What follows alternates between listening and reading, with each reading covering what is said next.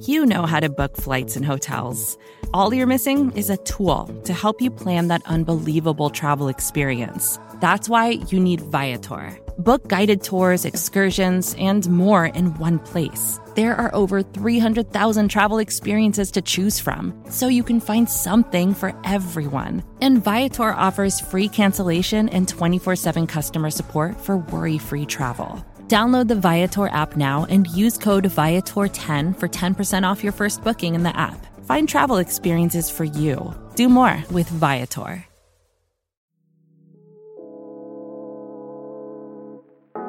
Hi, this is Jim. And this is Max. Check out our podcast, The Step Over, the Liberty Ballers Podcast Network, for all of your Sixers needs. Player analysis, game breakdowns, who would look coolest in a headband, and more. Subscribe to Liberty Ballers podcast feed on iTunes, Stitcher, Spotify, or wherever you get your favorite podcasts, and check out The Step Over, a podcast about Sixers basketball. Mostly.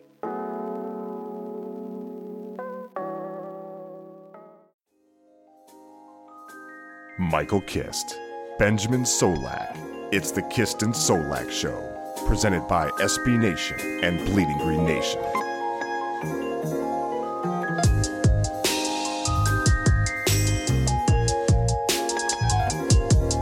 You are flying high on the Kist and Solak Show. This is episode 12, brought to you by SB Nation and Bleeding Green Nation. I am your host, Michael Kist. You can follow me on Twitter at Michael Kist NFL. As always, joined by the best doggone co-host in the game, Mr. Eight Year Streak Without a Bad Day. He is Benjamin Solak. Follow him on Twitter at Benjamin Solak. That's S-O-L-A-K. Ben, how you doing, bud? Mike, every day is, of course, a good day to be alive. Oh, is it? A Jordan Matthews return day is, is a pretty good day to be alive, I will say. I like J Matt as like a dude. As, as a as a human being, I find it very enjoyable. Obviously, like for what you thought of him as a as a wide receiver, as a football player, he was a huge part of this team. You know, when when the Eagles moved on from him, it was a very emotional thing. A lot of players voiced their support. He was a loved guy. The the faith and like a Christian life is a big part of the Eagles locker room, and J Matt was very integral there as well. And so, if he's coming back, which it sure does look like he is. Uh, he was spotted at the facility. Sources confirm the Eagles worked him out. He was seen with a smoothie, Michael, which must mean they they are willing to invest, you know, a few strawberries and a, a spoonful of yogurt in him. Like I don't know why that's a big deal, but that was included. In Philadelphia, that's like getting the rose on the Bachelor. That's basically what. Listen, means, it so- means that they've retained his Chip Kelly nutritional data info ideal recovery smoothie from 2014, and they've kept it in a dusty file folder somewhere because they knew one day he'd be back. Uh, but no, so J Matt is uh, has been around the facility. Eagles obviously in need of a wide receiver. Mike, I don't know about you, how this wide receiver room has been handled over the first few weeks of the season. I personally find perplexing, and I kind of uh, I took to Twitter to talk about it a little bit. Uh, we've got in the preseason uh, Markus Wheaton, who's who's slightly injured, and Kamar Aiken are both cut. DeAndre Carter, uh, the little wide receiver that could, is retained. A few days later, uh, Richard Rogers gets put on the IR. We haven't even hit week one yet. And so Markus Wheaton is signed. And because we haven't hit week one yet, his veteran contract is guaranteed.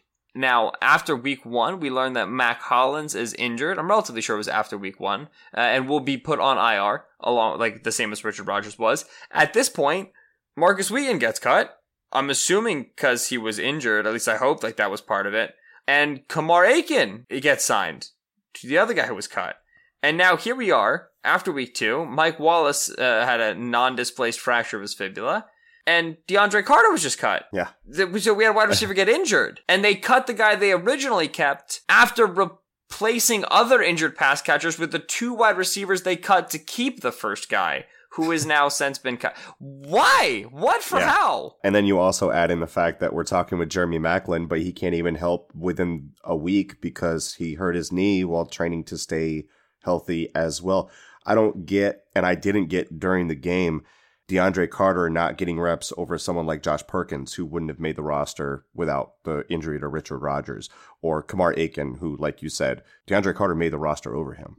And Kamar Aiken was absolute trash. You could tell from the first rep in. I, it took years off my life watching him. If so, if you if you kept Carter over Wheaton and Aiken to ensure that you weren't paying out that guaranteed contract, and then the injury, the IRing of Richard Rogers and the prolonged poor health of Mack Hollins was dire enough for you to then guarantee Wheaton's contract. not Aiken. And then and proceeded to continue having health problems. So then you had to bring Aiken back. And then in the past two, three weeks, now that you've got all these guys in, you've got all the contracts decided. What now we're learning is that you always liked Aiken and Wheaton more than you liked DeAndre Carter, just from a talent perspective. So now that you've signed all the contracts with these guys, you might as well just cut the guy you think is the least talented, which is DeAndre Carter. And so then you keep Aiken, who I don't know why you would think he's more talented than Carter. I disagree with that. Yeah. Is it because you can maybe get Carter back on the practice squad? I think it's possible. I'm not positive. Right. Also, why, when Mike Wallace goes down with injury, do you cut a wide receiver? In part because you're signing a running back, right? Like, I get it. Like maybe no Ajayi, maybe no Sproles. That's a bad situation. But to me, what's more important, third running back or third wide receiver is kind of what we're talking about here. To me, third wide receiver is clearly more important. Do you think that the way that Josh Perkins performed, and I thought he did well, six targets, five receptions, had a 67% success rate. I think 14 over 14 yards per catch, 14.25, something like that. Okay, well, take away the the scramble play, and it's like four yards per catch, but whatever. Yeah, but you were talking about like five catches here. You can't take away 20, like 20% of his catches. That was a nice play. It was a nice subtle push off. It was a veteran push off. Perkins makes that play one out of every ten reps. Well, he made it on that one, Ben, and that's what Yes. we needed was guys to make plays, and he made one we di- we dire need of that. So I give him credit for that, and I thought I thought he played well. Other than that, maybe they like Perkins. I mean, he was getting reps over Goedert, blows my mind, but that's the reality of the situation. So Ben's just putting his face up to the camera, like, please don't talk about Goedert like that right now. You already went through it on the show with Brandon Lee Gowton in the recap. Go back and listen to that if you haven't. But yeah, I can't make heads or tails of this wide receiver room. I don't know what's going on. People are going, people are leaving. It's like a brothel. I don't, it's mm-hmm. just just come in, do your snaps, and and and get out. And hopefully this thing doesn't drag on longer than than it needs to. I really don't care if it's if it's Jordan Matthews. I don't. I think it's a good fit.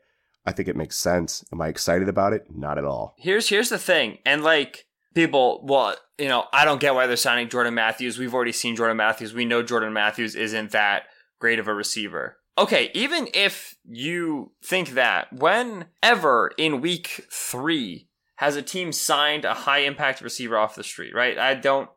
That doesn't happen, it? right? Obviously, like the Patriots just traded for Josh Gordon, who you know talent alone is a high impact receiver, but it's not talent alone with Josh Gordon. We know that. Yeah. Matthews, you're bringing in a guy who has played in Doug Pederson's system, who has caught passes from Carson Wentz, who has played with the majority of the locker room, and you know he's loved by the majority of guys in the locker room. When you're picking up a street free agent to give you significant reps at the wide receiver position, you want a guy you can get in and he can do as much as possible for you right away, right? Right. Like there's a talk about like why would the Eagles put Jordan Matthews in the slot and bump Nelson Agholor outside when Agholor's better in the slot? They don't have to do that. They don't have to do anything. Nelson Agholor is their young, studly receiver with great athletic ability, and he's got good hands now, and he makes plays for them. Matthews is now coming in as a wide receiver four slash five off the street, a, a- a minimum contract. What Matthews was in terms of the sunken cost of trying to feed a guy that you drafted in the second round, that's all gone.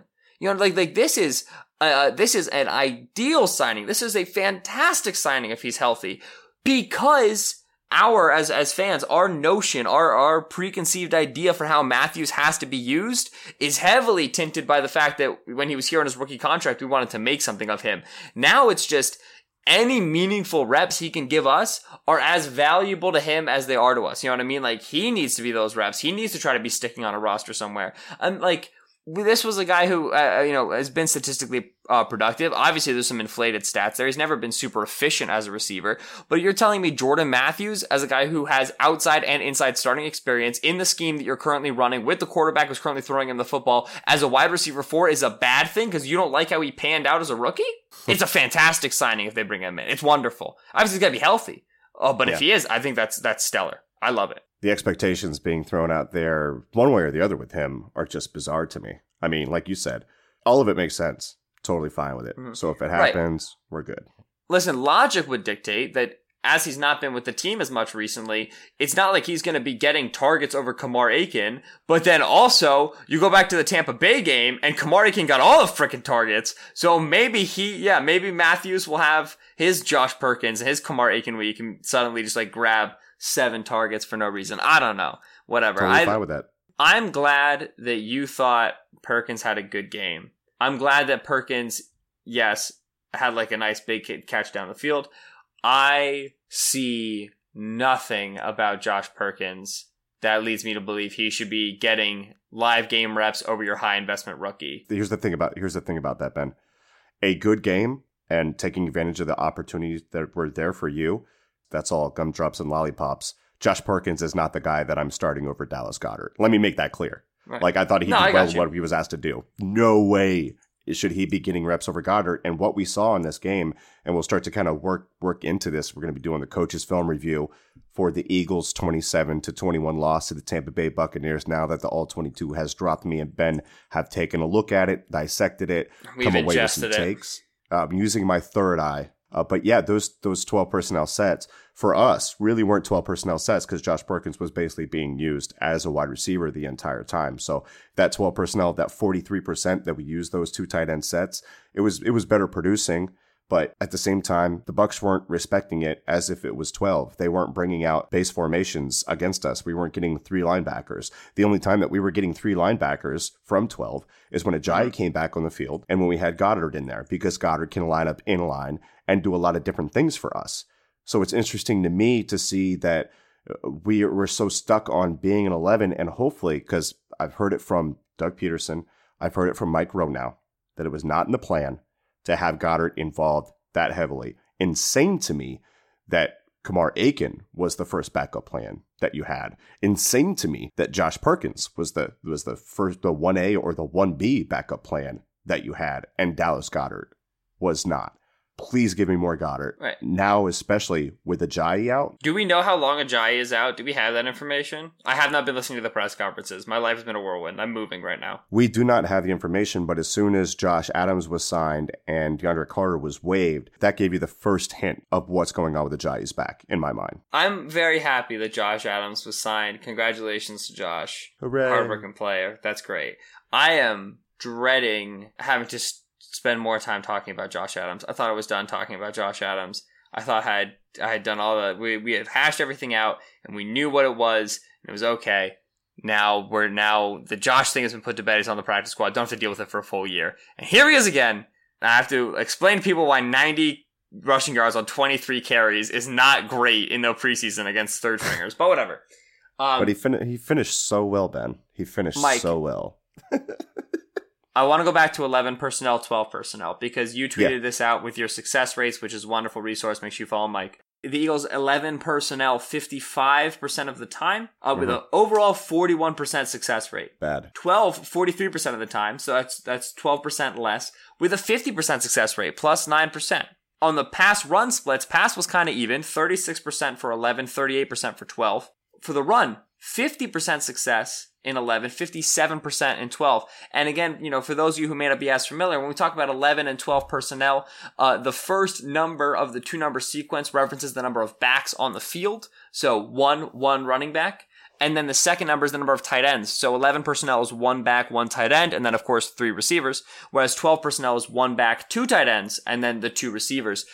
Hmm. That rushing number stands out to me, Mike, because Yeah. with Carson on the field, obviously things are going to change. We're going to have to look at that. I don't know if you saw Foles' heat map, but literally the entire offense ran through the right side of the field, which is not the case with Carson, right? So there's going to be some some major changes in that regard, obviously because Carson back, but 57%, a 7% increase rushing the football, and obviously Pederson picks his spots to run it. If you go back, man, and you're watching, when they can run that influence trap out of 12, it hits very frequently. When they run their little, uh, I don't have a name for it, and I wish I could go and ask Groh what he calls it, but they'll run split zone or they'll run uh, just a quick wham or anything very simple out of 12 personnel, and they'll take one of their tight ends and just run him into the flat.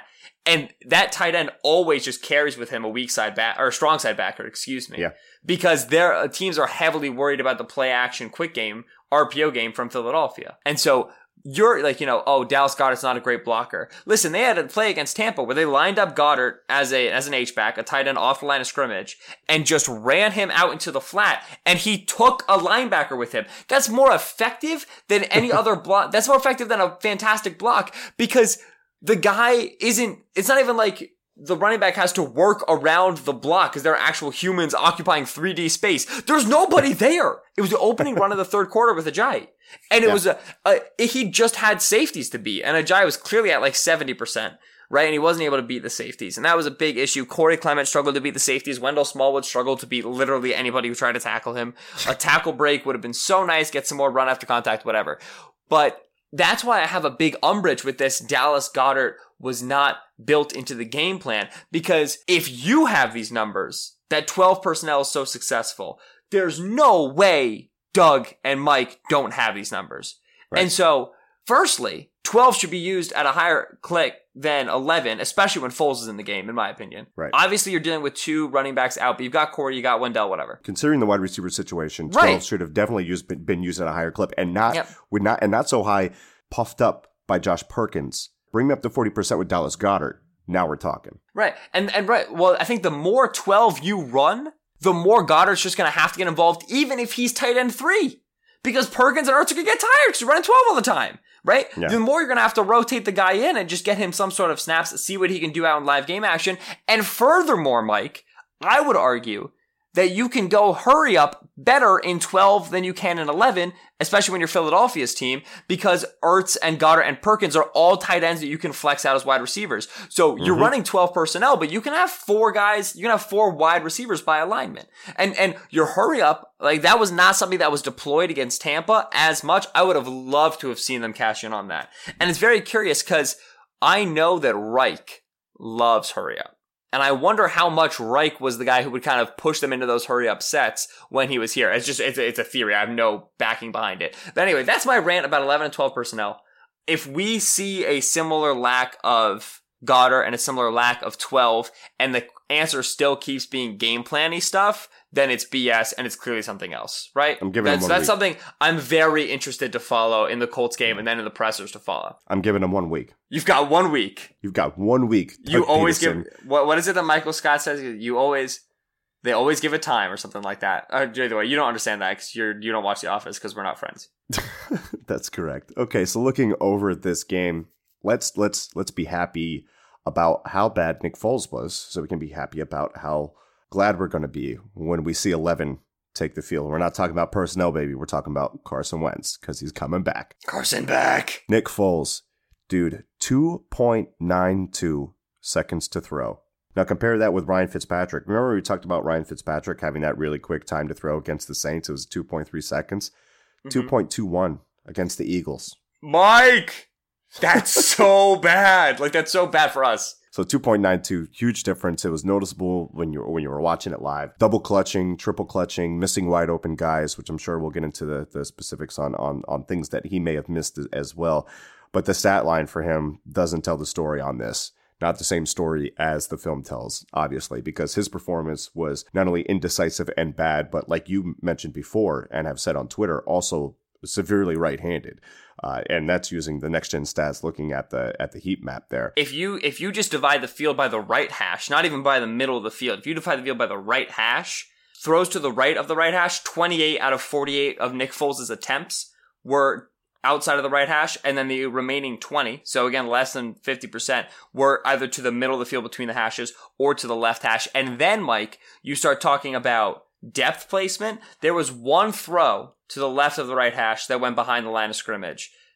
There were a total of 11 throws, Mike, that were at or behind the line, the line of scrimmage to the side of the right hash. So of the 28 attempts, about 40% were behind the line of scrimmage, thrown to the right side of the field. Firstly, I know Doug was trying to hit his screens. I know he's trying to get his little sweeps and his little space plays and get the ball out of Nick Foles' hands, and I, I respect that. But this chart screams to me like those charts that detractors would use in Wentz's first year to talk about his poor air yardage stats and how the offense was mm. restricted for him, right? Just when Wentz was going through his growing pains. And of course, what do we know about that 2016 season, Mike? No weapons. He did not have high quality pass catchers. Obviously, that's the case with Foles. When this offense is restricted in terms of pass catchers and even restricted in terms of quarterback, because first year Carson wasn't great. Obviously, Foles isn't great. This offense becomes really restricted within 10, 15 yards and becomes very reliant on those quick constraint plays, especially behind the line of scrimmage. That's what we see with Foles. I mean, easily 60, 65% of his throws are within ten yards on the right hand side of the line uh, of the of the hashes. And there was one where he took a shot, the one of the few shots that he took deep. He only took four of them, completed two of them. One of them was a deep shot to Shelton Gibson on the left side. He should have thrown right on that one. He should have thrown the Nelson Agholor lined up in the slot. They had a three man route coming, you know, or three man route on. You get Agholor against MJ Stewart, and this time he looks to the left, and Shelton Gibson can't separate. And Shelton Gibson's release was like first year of high school release, pathetic, and that I'm was shocked. what we had worried about, you know, with him against press the entire time. So Shelton Gibson isn't a thing. Uh, all, all that stuff in the preseason was a mirage, at least when he has to deal with contact. And that was always our worry with him. So you look around this offense and you go, who who was it? Where were the opportunities? Because there were opportunities. I thought Zach mm-hmm. Ertz, and I have this on my notes, missed I- with that header, missed opportunities. First quarter, 807, first and 30. Ertz over the top of the linebackers in front of the deep safety, calling for the ball. That was one. And that was an area that we talked about attacking. And Foles was looking at right at it for a second and just completely missed it. The other one that was bad, second quarter, first and 10 from the Tampa Bay 15. Ertz is one on one on the backside of the play with Ryan Smith. If Foles waits a half of a beat and just slides a little bit to his left, away from where the pressure was coming from, no free rushers, but pressure was getting close to him, just a half a beat, slide to the left, throw it to Ertz. He's wide open. He had tilted Smith. He had gotten to space. That's a sure touchdown. Instead, what he does is he panics with a fairly clean pocket and rolls to where the pressure is to go around it and then can't find anyone. It was just over and over and over again. You saw him unwilling to just get rid of the ball. There was one throw to, to Zach Ertz at the goal line. He must have triple clutched that thing. The living mm-hmm. situation of, of that thing didn't change the entire time and he finally let it go. Just let the ball go, man. Just get rid of it, baby. It's fine. What happens, happens. But he, he just seems so indecisive. And, you know, we talk about Wentz holding on to the ball a little bit longer sometimes, but this is just completely different. This is just, Yeah. and then Ben, I mean, third and 41, we throw short of the sticks. It was like Sam Bradford. I'm being, I'm being hyperbolic, Cowards. but How dare they? Listen, to me, they, you they didn't. they got to the point where third and 11, they're calling a draw, Ben. All right. So technically, I learned because I, I had great umbrage with that play call. I learned that man in box analytics play data wise, that's technically a, a, a good call. I still don't like Can- it. Can I tell you? I actually know I had I know this too. Over the past five years, third and plus ten actually has a better success rate as a run than it does as a pass, but the sample size is like super super small. Okay, doesn't matter. Then Yeah. Screw it. It doesn't count. It's all variance. We would write. Listen, to me, you didn't mention the most egregious one, Mike. Fourth and 10. Oh. Nine minutes left. Oh yeah, Fourth quarter. Eagles are down by 13. They have levels against cover three, which is like when you're when you're like playing Madden. I haven't played Madden for 10 years. When you play Madden, like and you go through like the training thing for whatever like in your franchise, they're like, hey, when you uh, see cover three, you should try levels concept because Yeah. the middle one's going to be open because the deep route's going to take the deep third defender and the short route's going to hold the flat hook defender and just hit the uh, hit the little post or hit the corner, excuse me, about 20 yards down the field. And Zach Ertz is just sitting I just in it. space right Yeah. against the boundary, like right where you want it. It's just, it, I don't know why that's not your first read. And there's a little bit of pressure, but also there's plenty of time to step up and throw that thing. And you understand that's a first down inside of the 20 in a two possession game with nine minutes left in the fourth quarter. You get Yeah. inside the 20. Even if you get three on that, Mike, even if you only get three, if you get the field goal, when you come down and you score seven on the next drive, right? The the, the fourth down throw to Agholor in the corner, it's a three point ball game. Changes the because it was a 13 point lead. Changes the perspective of the game. I think uh, I think listeners will remember this by this is the play that Corey Clement nearly died on because he takes a shot along the sideline at the end of that thing. So he's holding on to it. It, it was and, and you see on that play, Ertz is waving his hand in the air like, "Bruh, Yeah. right here." Ertz had, a, Ertz had a rough day of asking for the football and not getting seen. oh, so many times. Side note, by the way, that's a play where I to to me I look at it and a defender's leading with his head into a defenseless Oh, yeah. receiver, which just emphasizes the point I've been making from the beginning, which is that this rule is not about whether or not a defender leads with his head into a defenseless receiver. It's about what happens to the defenseless receiver's head, regardless of what the contact actually was. Um, Yeah. so like it's just you know you watch it over again and it bothers you. Because you wish it would have been called, and you always do whenever you watch back losses. You wish those plays would have been called. I will say, Mike, on this particular play that we're discussing, I remember circling it and being like, "Well, hello, good pass set, Big V. How interesting of you to appear during this game." Now he got a chip from Corey. Which Ah, most good pass set big V's include chips from somebody, but it was one of his best pass set reps. And it was exciting to see. Big V, decent game. Pass sets were up and down. Gave up a couple of pressures that were done. Same issues persist. I will say I, I should issue a correction because in the Kiston or in the Solak and Gowton show, I said that when Big V is in, the Eagles are limited with running to his side, which I hold to be, uh, be true before the Bucks game, but they did they ran it all over Yeah. uh, to uh, to Big V's side very comfortably.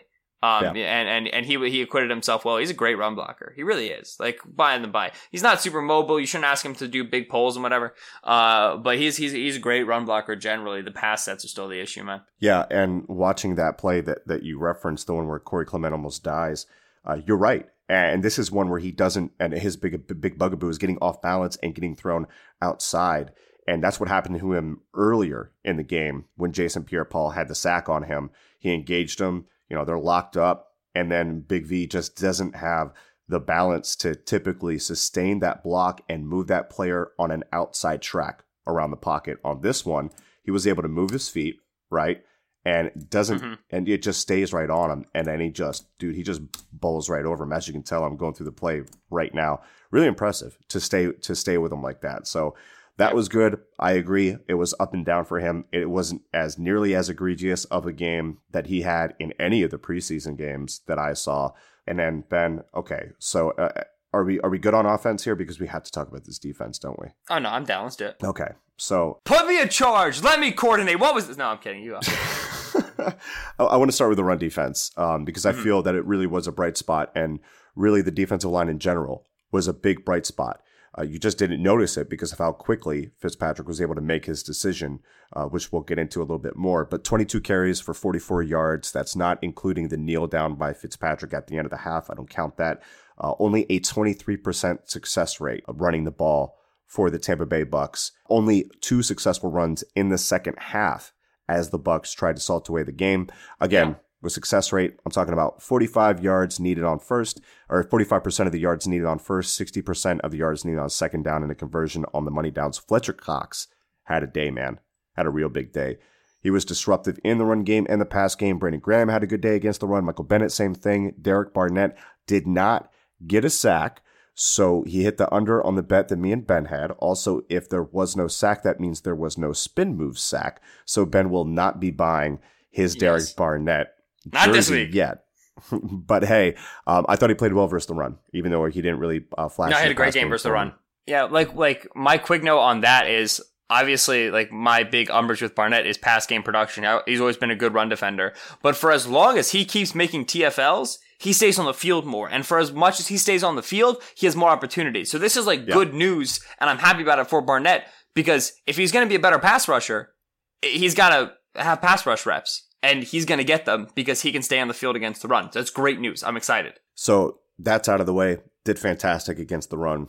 As I predicted on the preview show, one of the things that I did get right, well, not the offense balling out, but also the main matchup that I liked with Mike Wallace against Carlton Davis never got to materialize. Jay Ajayi got banged up, all that stuff. I just threw my plan out the window, kind of like with the Eagles. Anyway, for the defense, Ben, what was your feeling when you saw first play of the game and you see the Bucks in, in 21 personnel, two running back set with the tight end, and you see DeSean Jackson lined up Mhm. across from Jalen Mills, and then you see Rodney McLeod streaking down to cap Ronald Darby, who is coming on a blitz. Malcolm Jenkins is the deep safety. Are you thinking, hmm, probably going to run a curl? Or are you thinking, huh, probably running a deep route? I think everyone in the building knew what was coming. Yes, everybody except for Jenkins, which is just highly Yeah. uncharacteristic of Jenkins. And I made the point that oh, like Perkins makes that play one out of every ten times. Jenkins makes this mistake one out of every ten times. You know what I mean? This is very irregular. I'll tell you, I had the take immediately after the play, and I have it still. I love the fact that Schwartz came out and sent six on that play right away. I thought it sent seven. Excuse me, he sent Darby. Made it very clear to Tampa, like, hey, I acknowledge you're gonna hit some deep shots. So I'm gonna send the house every so often. Like to me, that was a great message to send. That just whiffed. I mean, look, if Jenkins sits back on that, Fitzpatrick has to get that ball out. If Jenkins is sitting on, if he's staying deep on that, the Eagles have a free rusher. It was one of the linebackers. I forget who. And so there's no way Fitzpatrick gets to Evans quickly enough to uh, maybe like he gets the ball out, but to me it would be a greatly affected throw, right? So this is it's a game of inches situation. You know, even if Hicks is a half second quicker for whatever reason, then this ball isn't even getting to Jackson in the first place, and nobody's talking about Jenkins, right? Correct. So I loved the idea. I think very much so, and I didn't chart the blitzing. I think very much so. After getting burned on this, Schwartz got skittish. Yep. And that was a huge problem for the rest of the game because Schwartz was very glad to just give up like 12 yard completions. And Mike, I don't know how good you are at math, but 12 is more than 10. And that's how many yards you need to pick up a first down. So Tampa just had free first downs whenever they freaking wanted them, uh, which was driving me nuts. Interesting note, and I want to shout out Lance Epstein, who sent this our way. Eagles home and road defense splits under Schwartz. The average home points per game against during the Schwartz era in Philly is 20.8. The Eagles is is 12.9, Mike. Their points per game uh, allowed at home. That's uh that's a that's an 8 point difference. That's the best in the NFL. On the road, the average given up is 22 points per game, and the Eagles defense gives up 24.8 points per game. Mike, it's a it's a 13 or excuse me, it's a 12 point difference. Yeah. Home and the road under Jim Schwartz. That's a that's a very interesting conversation because I will acknowledge that it's more difficult to play defense on the road when you're in a uh, an enemy stadium. But the average NFL split is two points, which feels like the right kind of you know cushion to give. And Schwartz yeah. is giving twelve. That's wild. He he answered that in the press conference because someone brought it up. I think it was actually the first question. He was like, "Look, no crowd noise. I mean, it's gonna make make it harder for them to communicate, and you know, and, and everything's disruptive that way. I have no other explanation for it, and that's pretty much kind of what he went with. But it's definitely been an issue since uh since he's been here, and it and it's and it's super weird. And if I and if I can dial back mm-hmm. to the other point about blitzes and and him getting skittish. So first play he brings seven and maybe it was designed to be six and Hicks had a green dog and it was, you know, they were in max protect. So he came either way. Uh, seven came. Rest of the game, five blitzes. The entire rest of the game, 17% yeah. total for the game. Did not win a blitz. And when they did, they always ended up going against play action. And with play action comes three man route combinations. And with three man route combinations come seven man protections. And they were not able to get home with them. They were they were poorly timed. And I agree that he got skittish with him. And he felt skittish the entire game. Everything, everything, like you mentioned, nine yard curls, 12 yard curls, comeback routes, everything was there for them. Go flat was there for them because McLeod's playing for some reason seven yards off of Peyton Barber when we have a six man blitz on. That was another one that we got beat on. I couldn't understand why there was so much, so much off coverage. There's an in between between what the Saints did and, and what the Eagles do. Yeah, afraid of of getting be, uh, be deep. You know, uh, more and. How, how do you not get... trust like Ronald Darby, who's super quick and fast? In a bail technique, at the very least, like at least you're getting somewhat close. He's given eight to ten yards cushion.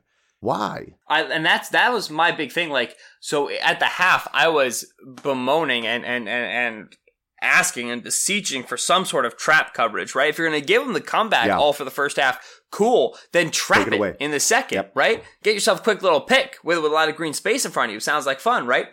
I will say this, and I think this is a huge point that needs to be made. The Darby interception was not cover three.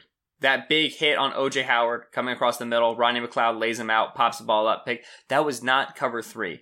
A lot of the Eagles' impact plays on defense, their turnovers that they're generating, are not coming out of their base coverage shell. Like they are coming out of the adaptations. So Rodney McLeod dropped interception week one against Atlanta. That's inverted cover two. He's playing as the rat, the whole safety. So usually the deep safety in cover three gaining depth, but instead in inverted cover two, he comes down the field and plays like a 12 to 15 yard rat where he's allowed to just play aggressively and jump routes. And he's kind of yeah. just that middle of the field sort of a guy. He jumps that Julio route nearly picks it off. Mike, this time, he's playing as a, as a, as a flat defender in cover mm-hmm. two, right? So far responsibility. Nobody is working into his flats. So he just reads the quarterback, leaks back back in an area that like he has no business being in, right? Like he's he's zone overlapping is what we call this technique. He's overlapping into another zone because he feels like he can. He lights up a Howard who had released into space, who had room, and that ball gets picked off. Number one, McLeod is great at overlapping short zones. Like Yeah. we have two plays of evidence here, but a guy who usually plays deep is very instinctive, and I'd like to see him get more reps up there. Number Yeah. two, Schwartz needs to be more willing to throw those wrinkles in more regularly. It's how this defense is making plays. It's how they're Yeah. creating. Right? The other, the other turnover was Malcolm Jenkins just making a heroic, fantastic veteran play in a pretty ho-hum situation. Hey, it was another converted curl route in front of a cover three corner, Ronald Darby. It's literally what had been happening all game long. Right? Yeah. The only other time that I can remember off the top of my head that Schwartz tried to run a slightly different coverage was the OJ Howard touchdown, and Hicks was in a good position on Howard. Nigel Bradham was, and Bradham had a rusty game, man. I don't know if you saw it. To me, Bradham had, Bradham will be fine, but was rusty to me coming out. Did you notice that when they went big time, they took out Bradham, not Hicks? It was Hicks staying hmm. in there for most of the game. That makes sense to me, especially right now. You know what I mean? Right. that that might change, but we'll see. So Bradham nearly tips this thing, right? And he was moved by play action a little bit off his spot, so he was affected a little bit. He nearly tips this thing. Hicks goes for the pass breakup, not for the tackle, nearly gets it, isn't able to make the tackle, and then Darby just just wimps out and just Yeah. completely whiffs, right? But they, the Eagles were in a, a good position to make a play on that ball and on the runner at multiple levels. It was failed execution, but again, they worked into a cover two shell and it put them in a good spot. Hicks did a great job picking up that route and carrying it into space. He knew how they were attacking. It was a missed execution. When they move off of cover three, good things happen. Schwartz needs to be more willing to throw different stuff in there. I firmly believe that. And he needs to change it up on down and distance too, because the Tampa Bay Buccaneers came out on second down. They threw the ball 87% of the time on second down. They converted 62.5 of them into first downs, and they were all nine, eight yards, all that stuff that we've been that we've been talking about. And and and, and I'm kind of forgetting some things because I put up an article on BleedingGreenNation.com where I talked about a lot of these things uh, and putting the blame uh, on Jim Schwartz. Uh, but I do want to bring this up because I'm sure this is something we've already we've already acquitted uh, Jalen Mills for the DeSean Chuck, uh, uh, DeSean Jackson touchdown. I want to say a word for the defensive line in the pass rush game because they got pressure 38% of the time. For, for Ryan Fitzpatrick to get rid of the ball in 2.3 seconds average against the Saints and only get pressured 17% of the time, then to come play Philadelphia, get rid of it even faster, and for the Eagles to double the amount of pressure on him, watch it again if you don't believe me. There was pressure on Ryan Fitzpatrick. The way I charted it, I called it a quick pass if Ryan Fitzpatrick got rid of the ball by the top of his drop step or within one hitch. And it was a lot of three step drops. So three step drop, mm-hmm. hitch up, and throw. Anything more than that, I did not consider it a quick throw. Whatever the natural drop was, whether it's five steps, three steps, whatever, it was get to the top, hitch, and throw. He did that 71% of the time, Ben. 71%. and we allowed him to because we gave him all that space on the outside and in the middle of the field to be able to be able to deliver those types of throws. We didn't challenge him at all mentally. And that and that's what it is. Is you've got a Fitzpatrick who's a good timing thrower. He always has been. That's what how he's made his money. Thirty five years old in the league. But when you're monking, when you're the Bucks offensive coordinator talking in that headset, what you get to say is, "Yo, Ryan, yo, my boy, if you read." Like I'm giving you, you know, this guy, like this is the play call. You have that, you know, that comeback, whether it's a read, whether like, you know, the, the wide receiver has an option route based off the corner's leverage, whatever. You have this available to you. If you read cover three pre snap and at snap, just take it every time. Like I don't care what else is dialed up. You know what I mean? Just just feed it. If it's there, go for it. Because you can trust Fitzpatrick to regularly make that read, and he's mature enough as a quarterback to just take what's given to him, right? And not try to push the ball down the field and try something else. And then because he's a smart dude, okay, the Eagles rotate late at the snap, and now you don't have that. Well, Fitzpatrick can get out of that pretty quickly because he can ID that change in coverage shell pretty quickly. So you feel fine just saying, listen, for as long as it's there, just read it. And if we, you know, if they flip coverage on us and we don't have anything dialed up to beat it and we don't get a, a good play in, okay. But for as long as they're going to give this to us, we're just going to take it. You know what I mean? Like that's a very, like when you have a veteran quarterback, you can just trust him to make those judgment calls out on the field. And that's what happened. And I'm looking at I'm looking at a play right now, which was from la- from last night. We're recording on a Tuesday night. It's from the Monday night game.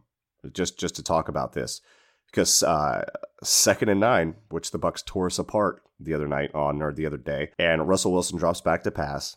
He's looking pre snap at what he sees might be either a nickel blitz or uh, a cover three type coverage. He's got Prince Amukamara on the outside. Passes intended for Rashaad Penny. Amukamara is nine yards off the ball at the snap, right? Yes. Wilson sees this. And what happens is the Bears actually drop into a cover two, which gives Amukamara the green light to break on a quick curl at five yards. And that's exactly what he does. He squats on it because he can, because he's got people behind him. He squats on it, he breaks, boom, picks it, and he's gone.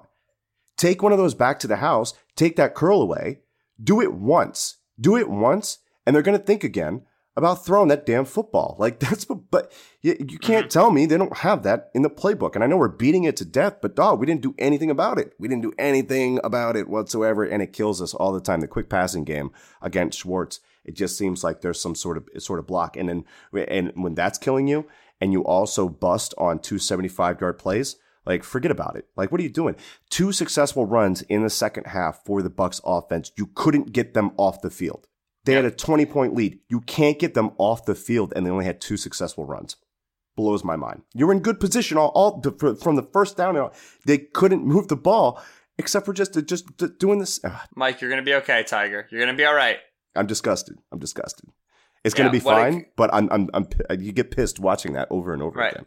What it comes down to? Tell me what it comes down to, Ben. Number one, I've lauded Schwartz a lot for his ability to adjust recently. Uh, and this has been something that I thought has has the league would take notice of, and perhaps he would actually get, you know, uh, uh, real looks at head coach sort of situations.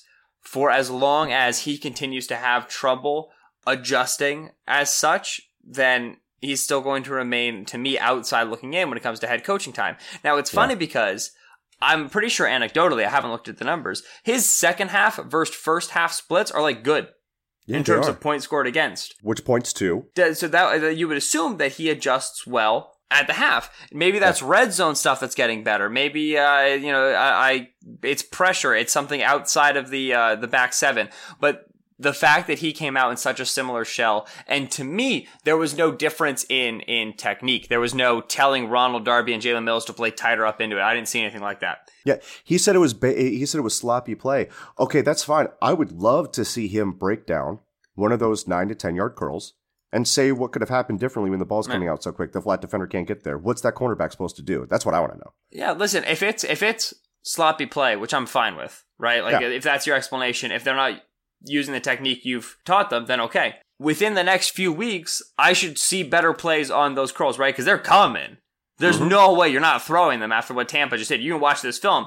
You know, one major offensive takeaway. Man, I should really run 12 yard comebacks against the Eagles because they can't defend them.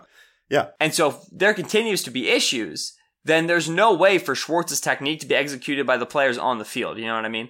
Mm-hmm. If that problem gets solved, then it was a technique issue, in which case, you know, we we have big co- complaints with Jim Schwartz, but really it's Ronald Darby and Jalen Mills. And if that's the case, we'll get there.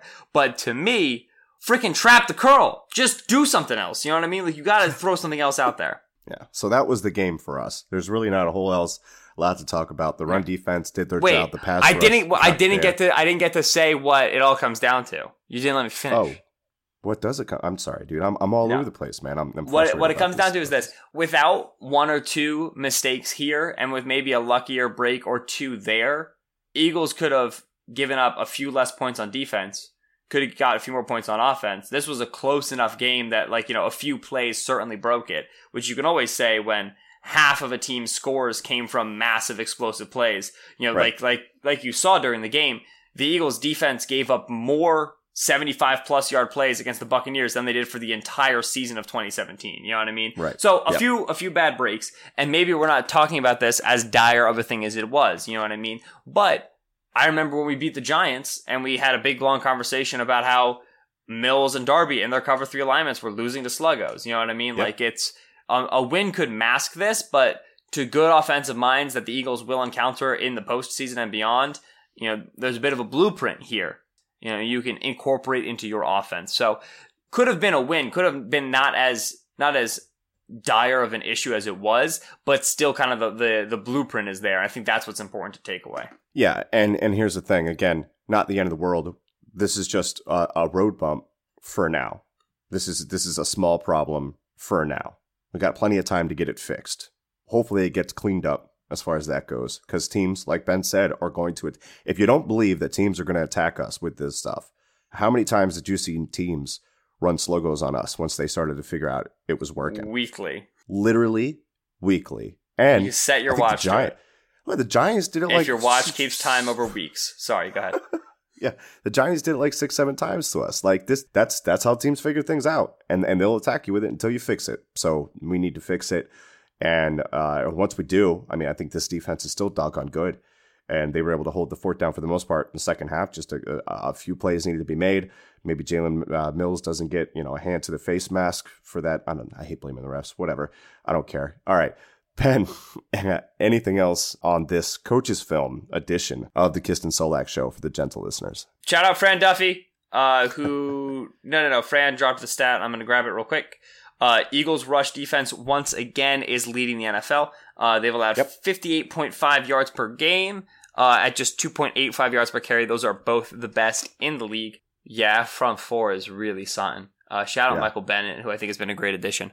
Um, but yeah, so that, that that was just a stat that I was thinking of. No, that's pretty much it for me. Um, that's pretty much it for the Kisten Solak show here on BGN Radio. As always, I've been Benjamin Solak on Twitter at Benjamin Solak. That's S O L A K. He's been Michael Kist on Twitter at Michael Kist NFL. That's K I S T. Bleeding Green Nation is on Twitter at BGN Radio. Uh, and you should follow the account because that way you would know when all the episode drops when you were on Twitter. And if you don't go on Twitter that much, well, then just follow the account anyway because we don't really, you know, we're not going to muck up your timeline and you're not on as much anyway. And it would just be nice for us. That would be helpful. Thank you. Goodbye. And of course, on iTunes or whatever app you listen to your podcast, please go ahead and leave yourself a five star rating and review. Mike, I will say breaking news. Uh, as of last time I checked, we had one one star rating and somehow snuck its way in there. And as I checked currently, it is no longer a one star rating. I Oh. believe it has been upped to a four. Maybe it was up to a five and another four was given to us. But uh, we have 424 ratings and we have 422 five star ratings. So shout out you guys uh, who are exclusively giving us five star ratings as we have insisted. Please continue to leave those ratings and reviews. They do help us out so, so, so very much. And we like to read them and feel good about ourselves. Coming down the barrel for the rest of the week, of course, you will have the All 22 preview shows from myself and Michael, previewing the Colts offense, which should look mighty familiar. I don't know if you heard, Mike. Our offensive coordinator made their offense. Uh, and of course, out. breaking down the Colts defense as well. Uh, should be a fun one in Carson Wentz's return, anticipating what the offense will look like and how it will change when 11 comes back. Stay plugged into bleedinggreennation.com as well, if you don't mind. Uh, all 22 pieces, film reviews, mailbags coming up, all the good stuff. Thank you so much for listening. We appreciate you stopping by. We all we got. We all we need. Fly Eagles fly. Mike has uh, has that written on his shirt so he doesn't forget it. it is. You I don't know. You, you can't see it right now because you're literally is on my listening to a podcast. I have it on my but he- underwear too.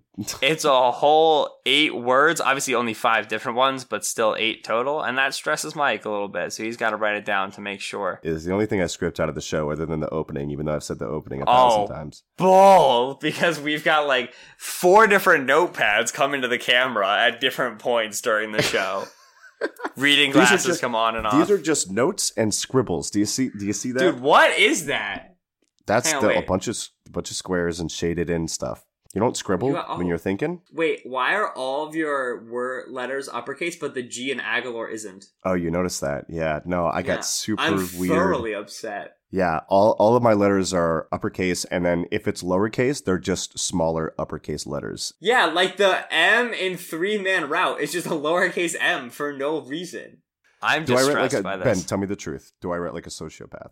No, we've been over this before. Your writing is pretty regular. My writing is literally unintelligible. That makes me feel good. Mm, I hide my secrets from my enemies.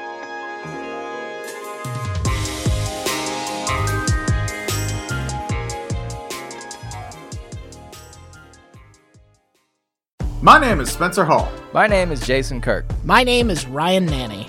and when we combine, we form the, The Shutdown Fullcast. Voltron! I keep telling you, we're not Voltron. The Shutdown Fullcast is technically a college football podcast, but it's also a show about lawn care disasters, regional grocery stores we love, Tennessee Batman, homeowners associations bears in video games. I mean, there's also some actual football discussion, like about coaches having huge contracts, or coaches making terrible decisions, or coaches saying really stupid things. Or the NCAA saying really stupid things. Yeah, there's lots of stupid things in this big, dumb, beautiful sport. Sometimes we talk about football games. Allegedly. If you want to take college football exactly as seriously as it deserves to be taken, come find us on Apple Podcasts, Spotify, or wherever else you listen to podcasts like this one. The Shutdown Fullcast. It's not Voltron.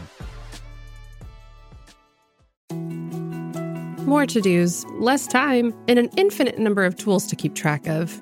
Sometimes doing business has never felt harder, but you don't need a miracle to hit your goals. You can just use HubSpot because their all in one customer platform can make growing your business infinitely easier. Imagine this high quality leads, fast closing deals, wildly happy customers, and more benchmark breaking quarters. It's not a miracle, it's HubSpot. Visit HubSpot.com to get started today.